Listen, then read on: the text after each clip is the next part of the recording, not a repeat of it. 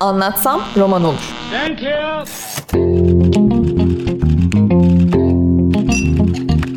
Bazı kültür sanat konuşmaları. 5 yaşında ortadan uzun esmer ela gözüküyor.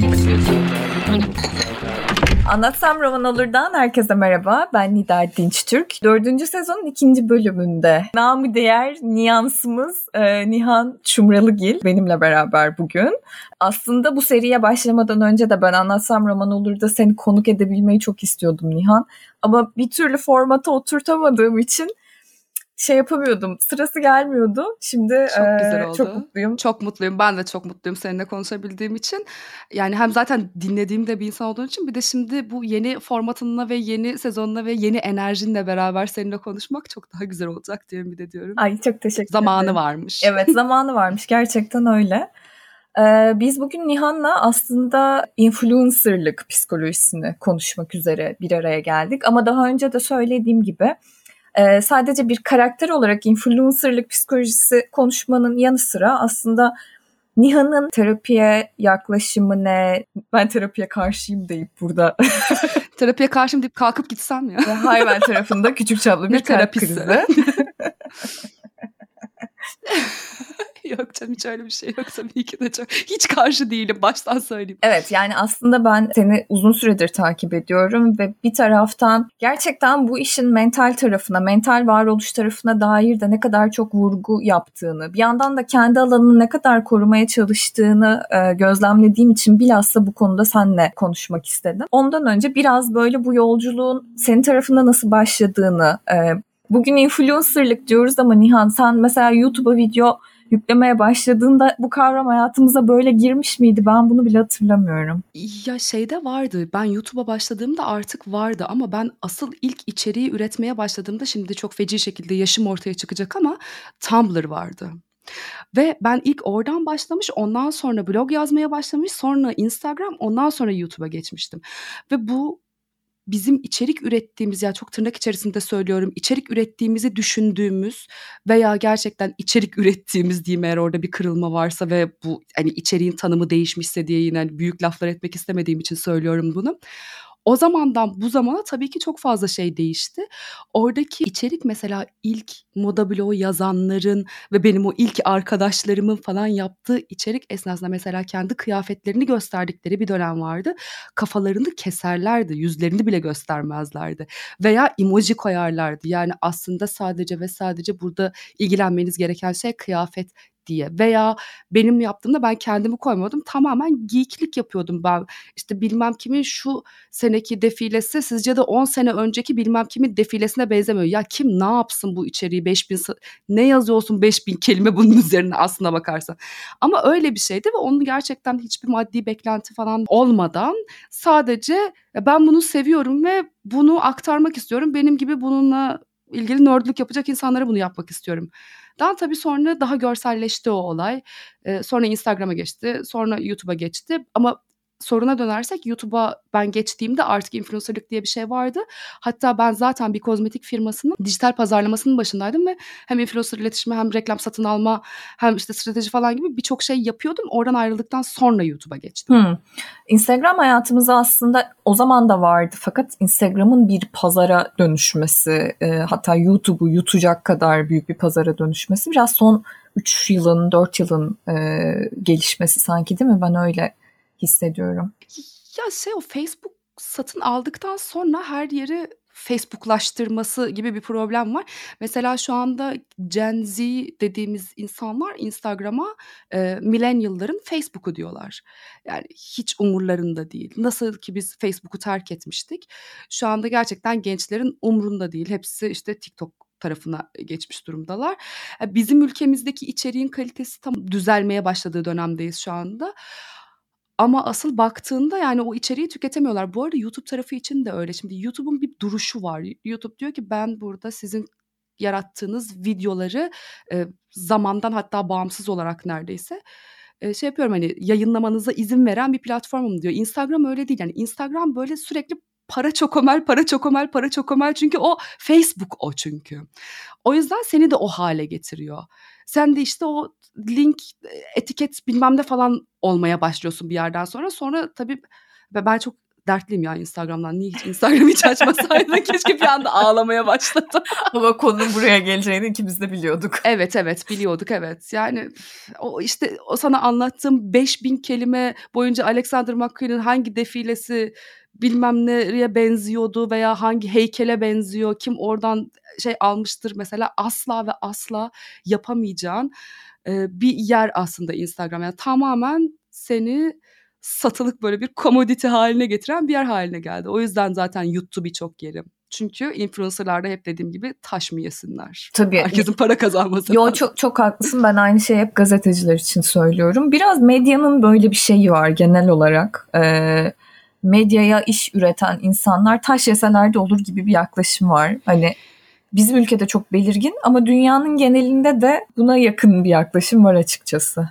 Ya evet para kazanırsan sell out'sun. Para kazanmadan yaptığın işin kalitesi çok sorgulanıyor. Kaliteli bir iş yapmak için para kazanman lazım çünkü zaman ayırman lazım. O zaman bir para falan yani onları anlatmak biraz zor bizim ülkemizde. Ben bu arada o kadar iyi anlıyorum ki yani insanlar gerçekten çok zor işler yapıyorlar. Çok zor şartlarda çalışıyorlar. Çok istemedikleri insanlarla sürekli olarak görüşüyorlar. istemedikleri saatlerde uyanıyorlar. Ailelerini bırakıyorlar. Sağlıklarından ödün veriyorlar ve belirli bir miktar para kazanıyorlar. Orada kızım bir tanesinin bugün de bunu giydim ondan sonra alın bu da etiketidir deyip haydi siz de satın alın deyip para kazanmasının bir nefret uyandırmasını çok iyi anlıyorum. Ama yani işin şeyi de gelir modelinin de bu olması dolayısıyla bir problem var. Yani bunun dışında yapılabilecek şeyler de çok sınırlı. Çünkü markaya içerik satarsan daha büyük kötülük, daha büyük selatsun. Evet. Peki Nihan sen bu işi yapmaya nasıl karar verdin ve aslında bu, buna karar verdiğinde tırnak içinde bir public figüre dönüşeceğinin e, farkında mıydın? Çünkü bazen ben göçmenlik için şey diyorum. Müthiş bir cehaletle göç ettim. İyi ki de cahilmişim. Bilsem yapamazdım çünkü. Benim şöyle bir şansım var. Benim yaptığım iş yani maaşlı olarak yaptığım iş evet zaten bunu yapan insanlarla beraber marka işbirliği yapmak üzerineydi. Arkadaşlarımın çok büyük kısmı zaten bu insanlardı. Türkiye'nin hani ilk böyle ünlü olan influencer diyebileceğimiz insan benim zaten ev arkadaşımdı. Şimdi onun yaşadıklarını biliyordum.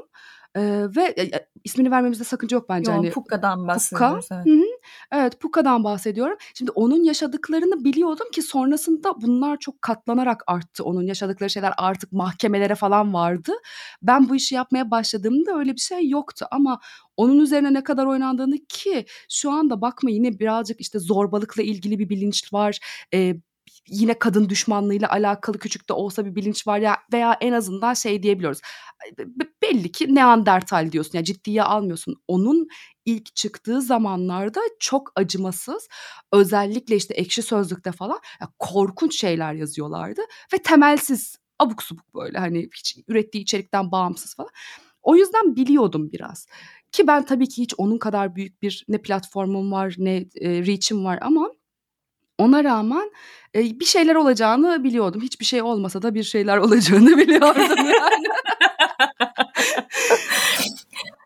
Peki bu yolculukta seni en zorlayan an ya da durum neydi hatırladığın? Ya ben kendimi anlatamadığım anlarla alakalı bir sorunum var. Ya benim şöyle zaman çizelgesiyle alakalı bir problem var bende Nida. Şöyle zannediyorum ki yani onu çok zor anladım. Zannediyorum ki beni işte bir şekilde takip eden veya önemli değil bir şekilde bir videoma denk gelen insanlar daha önceki ürettiğim içeriklerin tamamına hakimmiş gibi konuştuğumda hmm. veya o insanlar bu içeriklerden habersiz bir şekilde bana çok olumsuz yükseldiğinde inancımı kaybediyorum. Hem yaptığım işe hem şey iyi ama bunları bu konuları işlemiştik ama demeye başlıyorum kendi. Çocuklar. Ya, evet iyi ama o insan orada değildi aslında.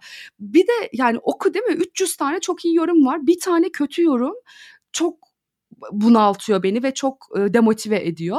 Aslında bu genel itibariyle hepimizin sorunu anladığım kadarıyla. E, bütün içerik üreticilerde var böyle. Hani kimileri var gerçekten o böyle zene ulaşmış, nirvana'ya doğru yükselen ve işte Bunlar kim onlar ya? Gerçekten kim onlar? Sana Çok bir şey diyeyim ediyorum. mi? Sabah akşam dört anlaşma önerenler var ya. Bak onlardan mutlu insan yok. Yemin ediyorum. Sabah akşam hayatımı bu kitap değiştirdi diyen insanların mutluluğuna Rabbim bizi ulaştırsın Nidacığım. Ya işte yok onu kişisel algılama hep olumlu düşün kelimelerini düzgün seç ve hayat öyle değil yani. Benim kişiliğime değil bu saldırı diye düşünmeye çalıştığımda bu aslında benim içeriğime diye düşünmeye çalıştığımda hayır kelime kelime okuduğumda direkt olarak içeriğimden tamamen bağımsız sadece kişiliğime saldırmak için orada var olan insanlar var ve bu o zaman bana şey yapıyor. Abi ben bu işi gerçekten bunun için yapmıyorum aslında. Yani aynı dili konuştuğumuz insanlarla bir araya gelelim. Lütfen geç videomu, lütfen beni engelle demeye başlıyorum. Orada ben çok sıkıntı yaşıyorum. Yani interneti kullanmanın yolu karşına keşfet diyeyim tırnak içerisinde. Keşfetten çıkan insanı sana geçebilme ve e, engelleyebilme özelliği vermesi güzel zaten hani internet ortamının. Gerçek hayatta böyle bir şey yok. Gerçek hayatta süpermarkette seni omuzlayan insanı engelleyemiyorsun. Evet. Ama internetin güzelliği bir lütfen beni engelle benim bütün kişiliğime, geçmişime, aileme falan küfredeceğine. Orası beni çok hala yoruyor bu arada bak. Ya o kadar şey yapamadım, kalınlaştıramadım derimi hala. Ya kolay bir şey değil ki ben aslında bunu sorduğumda genelde şey gibi yanıtlıyorum. Çok spesifik bir olay anlatılmasını bekliyorum ama sen çok genel bir şeyden bahsediyorsun. Bu demek oluyor ki aslında bu senin işin, hayatının en azından yarısı şu an için. Bu kadar tatmin ettiği kadar da seni gün içinde rendeliyor diye e, hissediyorum public bir şey yaptığınız zaman yani e, insanların beğenisine sunmak üzere bir şey yaptığınız zaman bu duygudan azade yaşamak mümkün değil galiba. E, öyle anlıyorum. Evet kesinlikle. Kesinlikle ve bu bakın bunu yaptım bunu beğendiniz mi bile olmak zorunda değil. Mesela benim içeriğim tamamen öyle değil. Ee, bir mesela analiz yapıyorum ben tamamen boş gelebilir bazı insanlara ama mesela şeyle alakalı bir analiz yapıyorum. Ee, bir makyaj ürünüyle alakalı. Kendim de işte bu bana çok yakıştı bile demiyorum yani hani böyle subjektif bir şey bile söylemiyorum. Çok objektif olarak işte bazı içeriklerinden bahsedip işte performansıyla alakalı bazı şeyler söylüyorum. Ya bunun üzerinden bile benim kişiliğime saldırabilecek enerjin varsa çok kötü bir hayatım var demektir muhtemelen. Ve benim hayatım da kötüleşsin diye enerji harcıyorsun. Yani içinden söyle. Merve var benim arkadaşım. Biz hep şey deriz. Abi oraya kötü yorum yapacağını yakın arkadaşına gönder. Beraber DM'den geçin dalganızı yani. Ne gerek var? Daha zevkli aslında. Ya bu arada böyle şikayetleniyorum bazen de yani bu o kadar küçük böyle kum yani denizde kum. Mini minnacık bir yüzde. Hı hı. Ama işte o kalıyor aklında. Ya. O çok çok iyi harika insanlarla aslında tanışıyorsun. Evet ben de şimdi oraya gelecektim. Peki yani seni en mutlu eden, en tatmin eden yanı ne bu işin? Ya da an, e, an anlatabilirsin. Beni şey en çok tatmin ediyor. Eğitimle alakalı bana atılan mesajlar çok tat, şey e, mutlu ediyor ve inanılmaz tatmin ediyor. Çünkü ben her zaman şey söyleyen bir insanım. Hani ben artık hani yaşımda dolayısıyla beni takip eden insanlar da genel olarak benden daha genç olduğu için e, hep insanlara şey diyorum ya bakın gaza gelmeyin. Üniversitenizi okuyun. Okulunuzda kalın. Önce muhakkak bir işiniz olsun. İnternette bir şey yapmak istiyor olabilirsiniz. Tabii ki yapın. Fakat bu sizin liseden çıktıktan sonra ilk ve tek işiniz olmasın.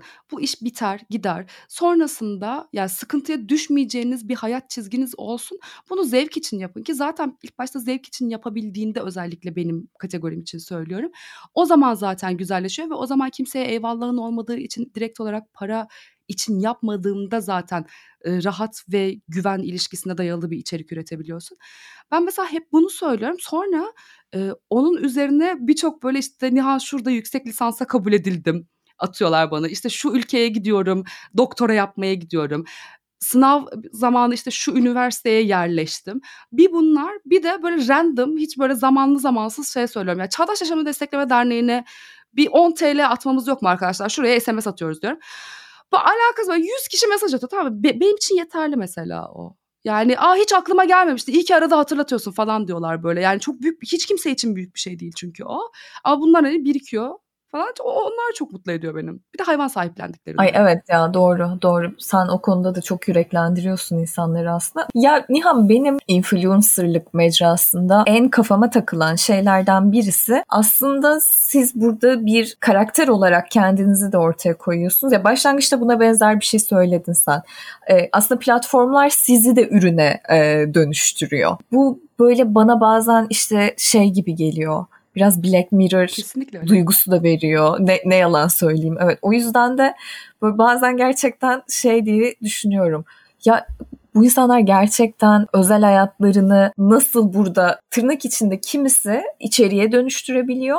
Kimisi de e, o sınırı nasıl çizebiliyor? İkisine de ben e, akıl yürütemiyorum. Soruyu da çok güzel soramadım. Anladım. Anladım. Teşekkür ederim. Şimdi bu bir seçim. Ee, bazı ya bu bu arada ya düşünsene o kadar eski bir teori ki şimdi voyeurizm denilen bir şey var. Ve o voyeurlüğü çok tetikleyen özellikle anlık paylaşım işte story dediğimiz şeyden itibaren bu iyice tetiklendi insanların hayatında.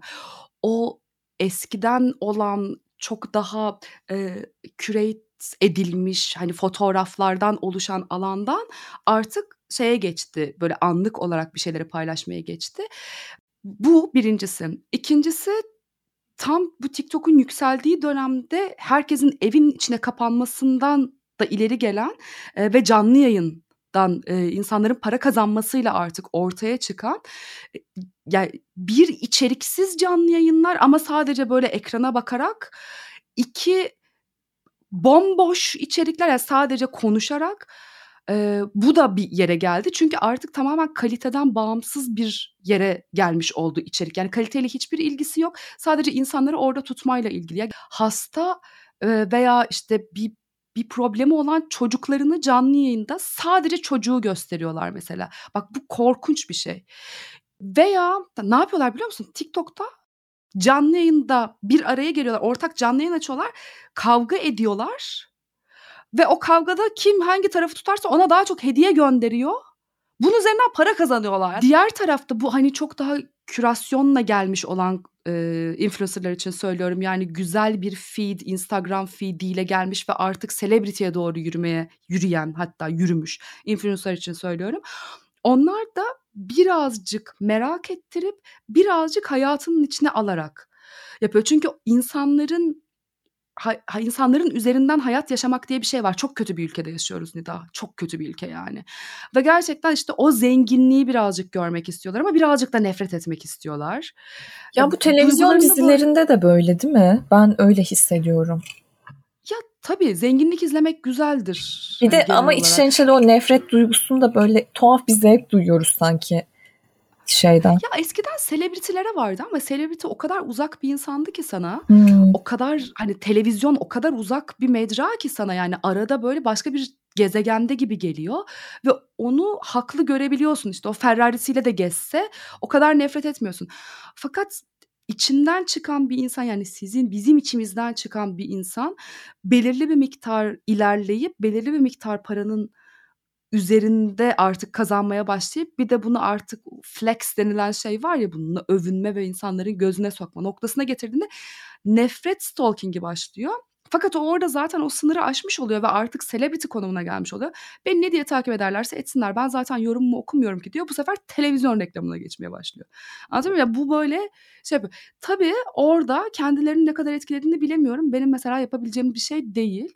Ee, ben ben çok az paylaştığımı düşünüyorum bu arada kendi hayatımla ilgili. Ben yani bence sen de. uzaktan nasıl görüyorsun da? Yo yo bence de bence de öyle. O yüzden aslında başlangıçta dedim yani e, bu kaos içinde sen kendi sınırlarını e, çok iyi belirlemiş vaziyettesin.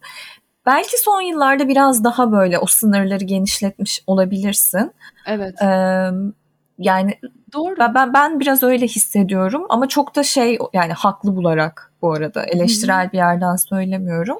Yok hayır biraz daha o zaman şey yapıyorlar yani nasıl anlatayım ya zaten mesela DM'den çok fazla insanla yazışıyorum ve konuşuyorum ve böyle çok şey yapıyorum. O da birazcık rahatlatıyor herhalde beni. Bir de e, kitlemi kitle ne kadar çirkin laflar kitlemi takipçilerimi falan çok iğrenç geliyor bunlar bana da. Ya o böyle beraber o komünite diyorsun ya sen onu bayağı süzdüğümüzü düşünüyorum. Yani çok az kötü mesaj alıyorum. Mesela Hıı. benim büyümez de sosyal medyam çok fazla. Problem değil yani. O insanlarla çünkü aynı dilden konuşabildiğin yerde o bana yetiyor Hıı. gibi. Ama bütün dünya oraya gitti. Ya, bütün dünya o kadar çok şey paylaşıyor ki sen bir yerde birazcık daha açıyorsun galiba. Eee, ben şeyi merak ediyorum. Takip eden tarafındaki o önlenemez nefretin kaynağının ne olduğunu düşünüyorsunuz siz üreten tarafta eee, olarak? Yani tamam sen çok maruz kalmıyorsun neyse ki ama arada sırada diyorsun ya 300 olumlu yorumun arasında bir tane bir kötü yorum çıkıyor ve benim canımı sıkıyor.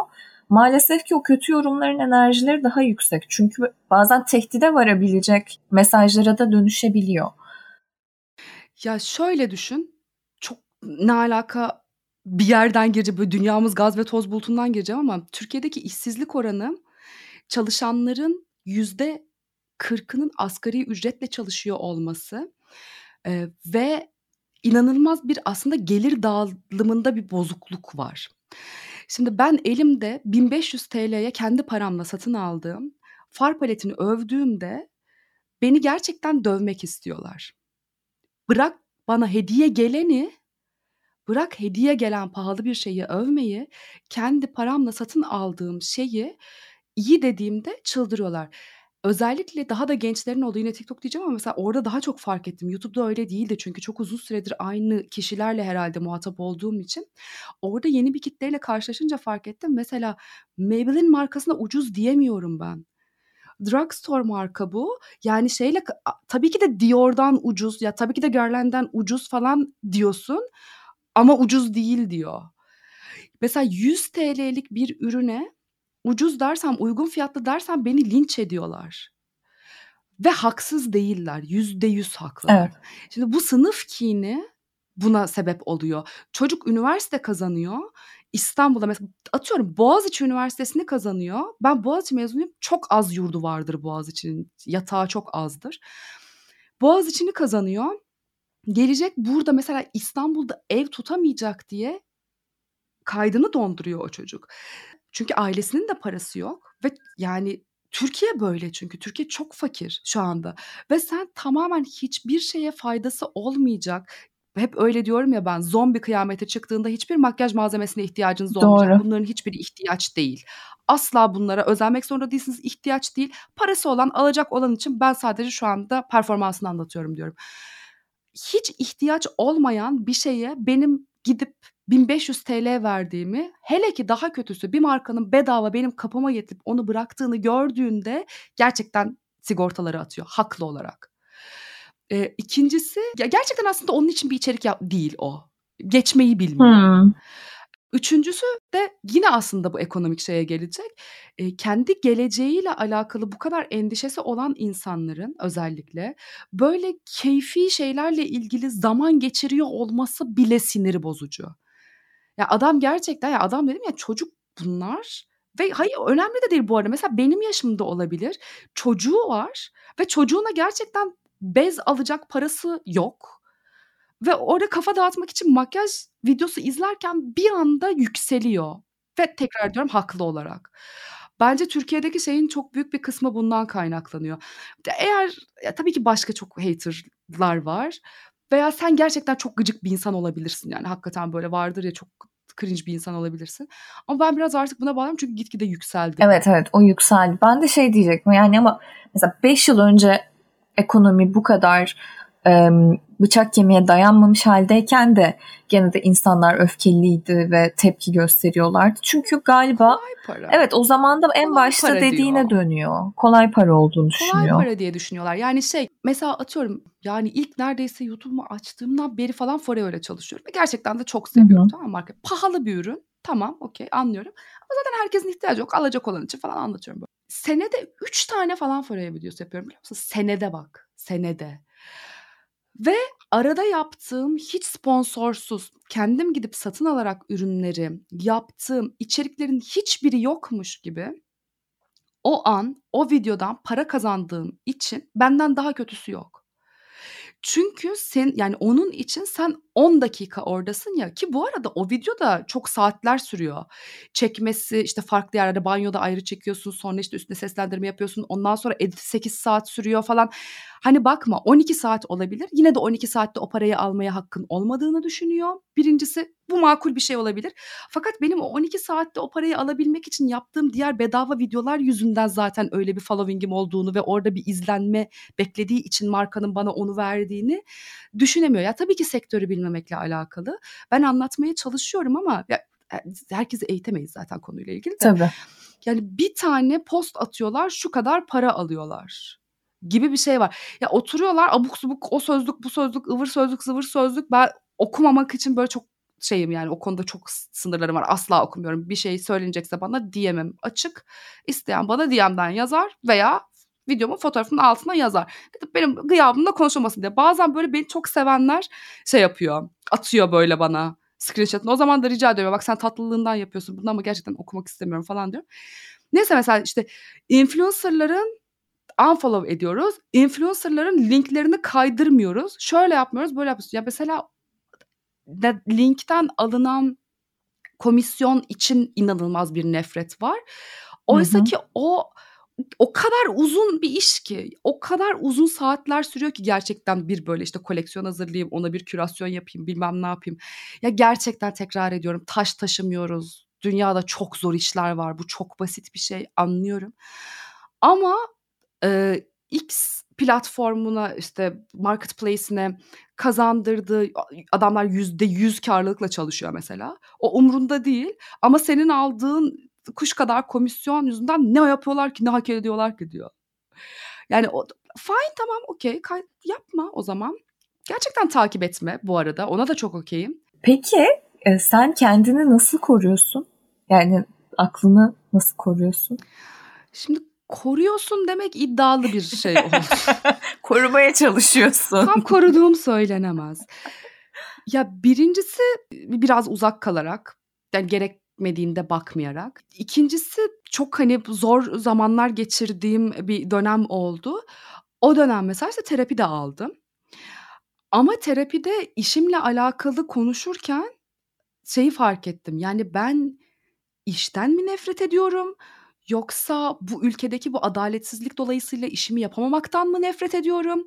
Yaptığım işi bomboş ve gerçekten ben, ben bunu mu yapıyorum falan diye böyle e, sinirlerimi bozuyordu. Onu terapiyle çözdüm mesela. E, ama onun dışında ya tam olarak koruyamıyorum. Ben de kuduruyorum, deliriyorum yani biliyorsun. zaman zaman patlamalarım Evet sen bu kadar tepkisel bir insan değildin bak Nihan. Bir takipçin olarak ben senin şeyini çiziyorum şu an e, profilini. Gitgide delirdin diyorsun. Yok delirdin dem demiyorum. Çılgın böyle evet. şey oldum böyle daha durduramıyorum artık kendimi Çok ya. anlaşılır. Yaşlandıkça öyle oluyor ya. Ya bilmiyorum bu yaşlılıkla mı alakalı. Ee, sadece gerçekten tansiyonun çok yükseldiğinin ben farkındayım. Ee, yani biz hep Türkiye özelinde konuşuyoruz. Evet Türkiye'de tansiyon çok yükseldi ama gerçekten dünyada çok yükseldi. Pandemiden sonra e, sanırım yani okuduğum kadarıyla İkinci Dünya Savaşı sonrasındaki gibi bir psikoloji yaşıyoruz. Ee, bütün insanlar, bütün sistemler politik bütün refleksler, ekonomik bütün ilerleme, ilerleyememe benzer şeyleri e, gösteriyor. E, o yüzden o da bizim gibi insanlar üzerinde daha çok etki ediyor bu evet. arada. Yani oku, okuyabiliyorsan birazcık ki bir de ben Gürman Timuran'la yaşıyorum düşün. Çok geçmiş olsun. Abi çok ya böyle söyleyince şikayetim var gibi oluyor da hiç şikayetim yok harika bir insan. Yine onun sayesinde bu arada bak mesela akıl sağlığını nasıl koruyorsun dedim ben Twitter'ı sildim uygulamayı kaldırdım. E, hesabımı silmedim ama uygulamayı kaldırdım ve bunu yapalı böyle bir buçuk sene falan oldu. E, ve mesela şimdi Gürman yine bir şeyden süzgeçten geçirerek beni etkileyebilecek olan bir takım şeyleri bana söyle. Şunun gibi hayatım ödemen gelecekse dolar alabilirsin şeklinde. Bak bu kadar beni etkileyebilecek.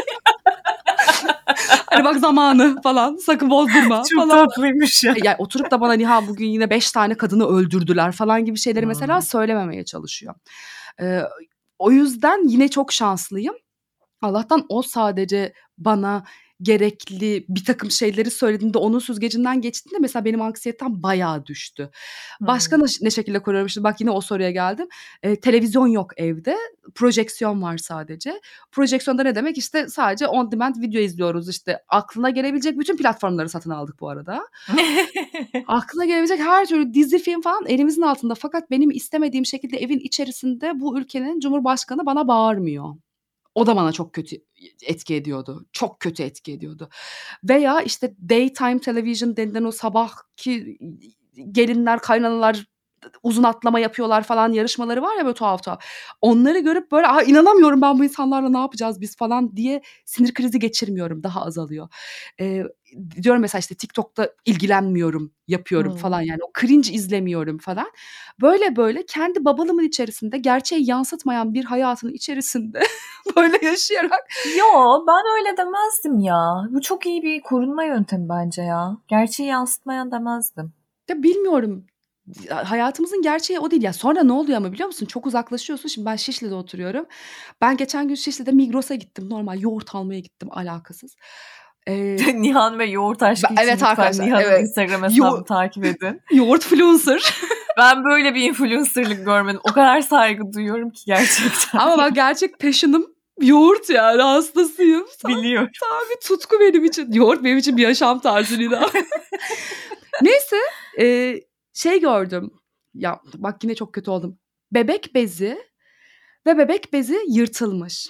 Ve içinden iki tane alınmış. O kadar korkunç bir hikaye düşünüyorsun ki bunun arkasında. Ve bu arada bak Şişli gelir düzeyi düşük falan hani bir yer değil. Burada gelip Migros'ta bunu yapıyor olması şey olamıyorsun. Normalde o vardır ya artık e, hissetmemeye başladığın çok fazla kötü haber aldıktan sonra hissetmemeye başladığın bir yer var ya oraya ge- getirmiyor bu benim yaşam tarzım. Böyle bir an görüyorsun, bitiyorsun sonra. Evet anladım ne demek istediğini. O da o kötü yani.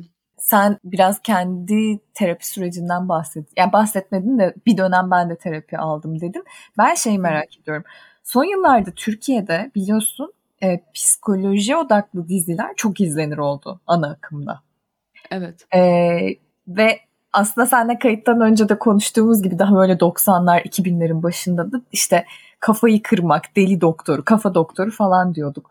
Sence Evet. bu değişikliğin sebebi ne? Niye bu kadar ilgi göstermeye başladı insanlar? Bir de televizyonda. Ya insanlar e, büyük hastalıklarında bile doktora gitmeye çekinirken gitmezken e, terapi birincisi ya biraz pahalı bir şey E, ama ikincisi de zaten bizim kültürümüzde bizim kültürümüzde oturup konuşmak diye bir şey yok. Aileler birbirleriyle konuşmuyor. Anne baba birbiriyle konuşmuyor. Bırak çocuğuyla doğru düzgün iletişim kurmayı e, veya sevgili sen işte şey sen falan hani gençliğinde bile yapmıyorsun bunu. Doğru düzgün açık iletişim falan bizde çok e, şey yapılan böyle paye verilen şeyler değil normalde.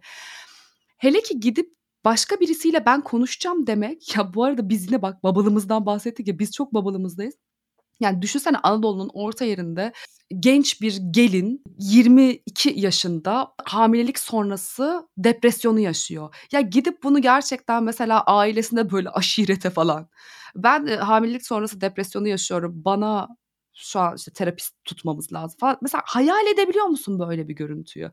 Ya bu aynı zamanda bir yandan eğitim göstergesi.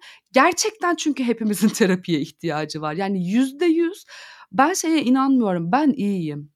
Ben iyiyim diye bir şey yok. Zaten çok kötü olmana gerek yok terapiye gidiyor olmak için. Ee, ve şeye de inanmıyorum işte terapi çok pahalı. Ya evet tamam anlıyorum. Orada az önce söylediklerimden tamamen bağımsız işte bezini alamıyor insanlar. Bak bundan bağımsız söylüyorum. Ama ben belirli bir şeyin üzerinde de gerçekten abuk subuk o kadar çok şey veriyoruz ki yani ben terapiye başlamadan önce viskiye verdiğim parayı keşke önden terapiye verseydim. Hmm. Anlatabiliyor muyum? Yani büyük alkolik oldum. Annemi kaybettiğim sürecin hemen arkasında. Ya böyle inanılmaz yani. Ve gerçekten ucuz bir şey değil. Evet. Ee, bir yandan hani bunun normalleşmesi var. İkincisi gerçekten bakma yani internete laf ediyoruz ama bilgiye erişim kolaylaştı ve daha global citizen dediğimiz insanlar haline geldik. Ve bu normalleşti. Mainstream medyada çok var. Sadece Türk medyası değil ama yabancı medyayı da düşündüğünde bu artık ya çok normal bir şey olarak görüldüğü için sonradan Türkiye'ye geldi zaten. O yüzden şu anda özellikle böyle hem gururla da söylenilen bir şey oldu. Tabii ki terapiye gidiyorum. Tabii ki terapiye gidiyorum. Ben şunu soracağım sana. Ben bu yüzden bir önceki bölümde bahsetmeyi unutmuşum ama bir terapistimden vazgeçme nedenim buydu. Ee, bazı terapistler de Instagram influencer'ı hmm. olmaya başladı. Bunu fark ediyor musun? Ya Bilmiyorum. Benim, sen dedim bak ben seni uzun zamandır işte ürettiğin içeriği takip ediyorum diye. Instagram influencerlığı konusuna böyle gerçekten düzgün yaklaşabilen bir takım terapistler var. O aslında verdikleri hizmeti ücretsiz olarak açıyor oldukları için eğer hani doğru düzgün yapıyorlarsa tekrar ediyorum. Verdikleri hizmeti aslında ücretsiz açıyor oldukları için çok da kötü bir şey değil. Olmayabilir. Herkese uygun olmuyor içerikleri. Herkese uygun olmayabilir. Yani çünkü mesela bir öneride bulunuyorsun ve onu herkes üzerine alınıyor. Oysa ki onun bir analiz aşamasından sonra bireysel olarak belki yapılıyor olması lazım. Ki zaten aslında öneride belki bulunmuyor olman lazım veya senin e, şeyin hani okulun diyorum. Hani o insanlara uygun değil. Yani seni takip eden her insana uygun değil. Tamamen atıyorum şu anda. Orada biraz tehlikeli olabilir ama yine de bazı konularda e, ücretsiz olarak aslında bu deneyimlerini açtıkları için çok kızmıyorum. Fakat e, hariçten gazel okuyan bu böyle kişisel gelişimciler var ya ben onlara çok kötü çok çok kötü bakıyorum. Bir o ben de şundan bahsediyorum aslında. Hani senin bahsettiğin şekilde e, böyle çok süzülmüş bilgiler vermeleriyle benim de hiçbir derdim yok. Fakat e, influencerlıktan kastım işte şuydu. Kendi hayatını paylaşmaya başladığı zaman. Çünkü ben şunu hatırlıyorum. Aa, öylesi var evet, mı? Evet. Maalesef var. Gerçekten. Maalesef var. Benim eski terapistlerimden birisi e, gerçekten Instagram böyle kullanıyordu ve Instagram algoritması çok tehlikeli olduğu için siz gidip özellikle o ismi aramasanız da kontaklardan vesaireden sizin önünüze çıkartıyor biliyorsunuz. Evet. Ben e, işte 19 yaşında başladığım terapi sürecinde gerçekten terapistimin soyadını bile hatırlamıyorum. O kadar e, flu bir karakter olarak tuttu ki kendini benim hayatımda ve bunun da etik kurallar gereği böyle olması gerektiğini bana çok iyi anlatmıştı. Sonrasında ben işte bu geride kalan bir yıllık e, süreçte karşılaştığım terapistlerden birisinin işte Instagram hesabını görünce de merak edip giriyorum. Stalkerlık hepimizin kanında yok canım. mu? Bir de sen artık işte, her şeyini evet. açtığın insan neticede merak etmez misin sen de onun hayatını? Evet, evet evet o da çok şey hin bir duygu yani gerçekten. Böyle evi, çocuğu, kocası, köpeği falan böyle bir o zaman o terapist ve danışan sınırı ortadan kalkıyor benim için ve e, ben devam edemedim. O saatten sonra ciddiye alamadım ya, maalesef. O zaman işte şey gibi oluyor mesela arkadaşımla konuşmayı tercih ederim o durumda. Evet ben de bunu düşündüm yani hani çok yakın bir arkadaşıma şey dediğimi biliyorum bunun için. Paralı arkadaşlık gibi geliyor bana. Ve tercih artık. ettiğim bir arkadaşlık hani... değil bu arada. Mesela takdir etmiyor değil. olabilirsin. Ya atıyorum işte evindeki şey seçimleri, dekorasyon seçimleri sana cheesy geliyor olabilir mesela. Bitti benim için o. Ya orada bir anlatabildim ya çok çok böyle şey vain bir şey söyledim ama anlatabiliyorum yok, değil mi yok, demek anladım. istediğimi.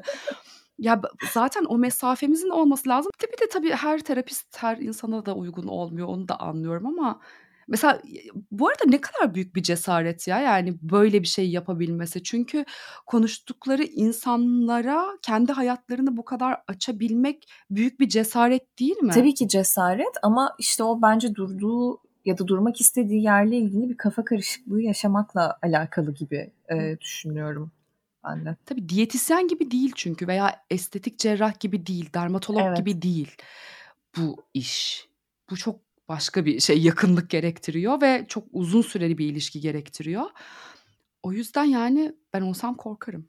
Peki senin terapi sürecin nasıldı Nihan? Yani ne sana iyi geldi? Ne, ya da şunu yaptık bana iyi geldi. Şu beni işte aydınlattı dediğin bir şey, bir kırılım var mı terapi süreciyle alakalı?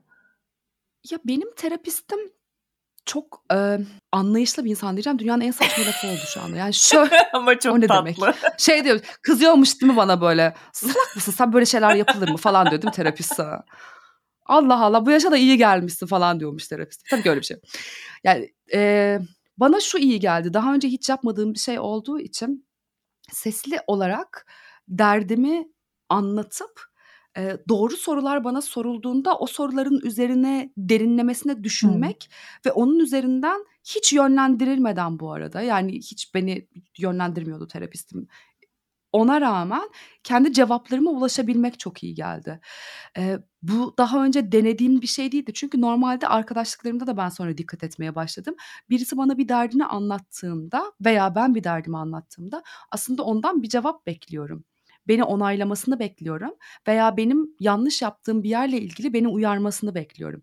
Fakat benim terapimde böyle değildi. Yani bilmiyorum tabii başka insanların deneyimleri nasıldır ama daha çok mesela benim kendime çok acımasız veya haksız olduğum bazı zamanlarda biraz daha böyle dışarıdan bakabilmemi sağlayacak birkaç soruyla veya çok yüzeysel düşündüğüm bazı şeylerde derinleşebilmemi sağlayacak bir iki tane soruyla yani çok konuşmuyordu benim terapistim zaten. Ben konuşuyordum bu. Ve sonra durup böyle kendi sesimden kendi kendime rahatlayarak ve akılcı sonuçlara vararak çok fayda gördüm. Yani çok karanlık bir yere gitmiştim. Hı hı. Ve oradan çıkarttı beni terapim. Sanki aslında sana böyle bir meditasyon fırsatı yaratmış gibi hissettim ben senin bu açıklamanla. Evet, meditasyon yapıyordum bu arada öncesinde. Fakat meditasyonum çok kendi kafamda kendimle savaşarak geçiyordu. Hmm. Şey yapamıyordum böyle bir rahatlayıp bir sakinleşip bunlar geçici duygular hiçbir şey hissetmeyeceğim şimdi işte aklımı rahatlatmalıyım falan onun sonucunda ne yaparsam yapayım, ne kadar uğraşırsam uğraşayım kendime çok acımasız davranarak bitiriyordum. Ve meditasyon da iyi gelmiyordu artık bir noktada hmm. bana. Dışarıdaki insanlara karşı çok iyi oluyordu bu arada. Yani dışarıya karşı tavrımı inanılmaz dengeliyordu. Benim dışımdaki bütün canlılara karşı çok daha sabırlı ve sakin davranmaya çalışıp kendime çok kötü davrandığım için kafamı çok sakinletmek, durdurmak için inanılmaz alkol kullanmaya başladım abartılı şekilde.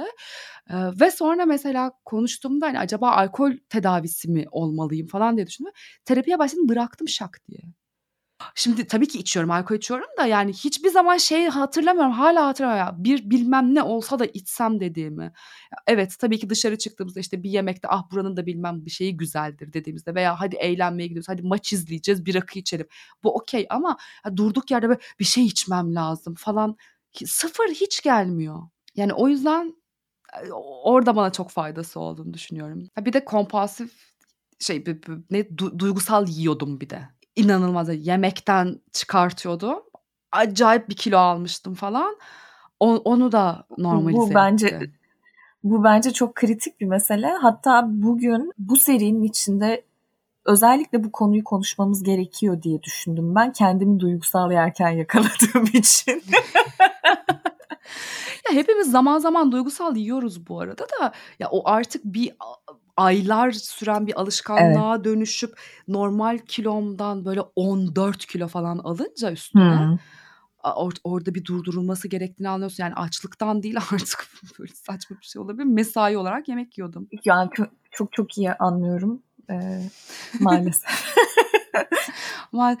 Ya konu konuş onda mutlaka mutlaka konuşmanı isterim birileriyle ve ben de dinlemek isterim duygusal yemeğiyle alakalı. Yok yok gerçekten bunun mutlaka konuşmamız gerektiğini ben de düşünüyorum. Ee, bu serinin içinde e, ne konuşacağımıza dair bir başka spoiler vermiş oldum böylece.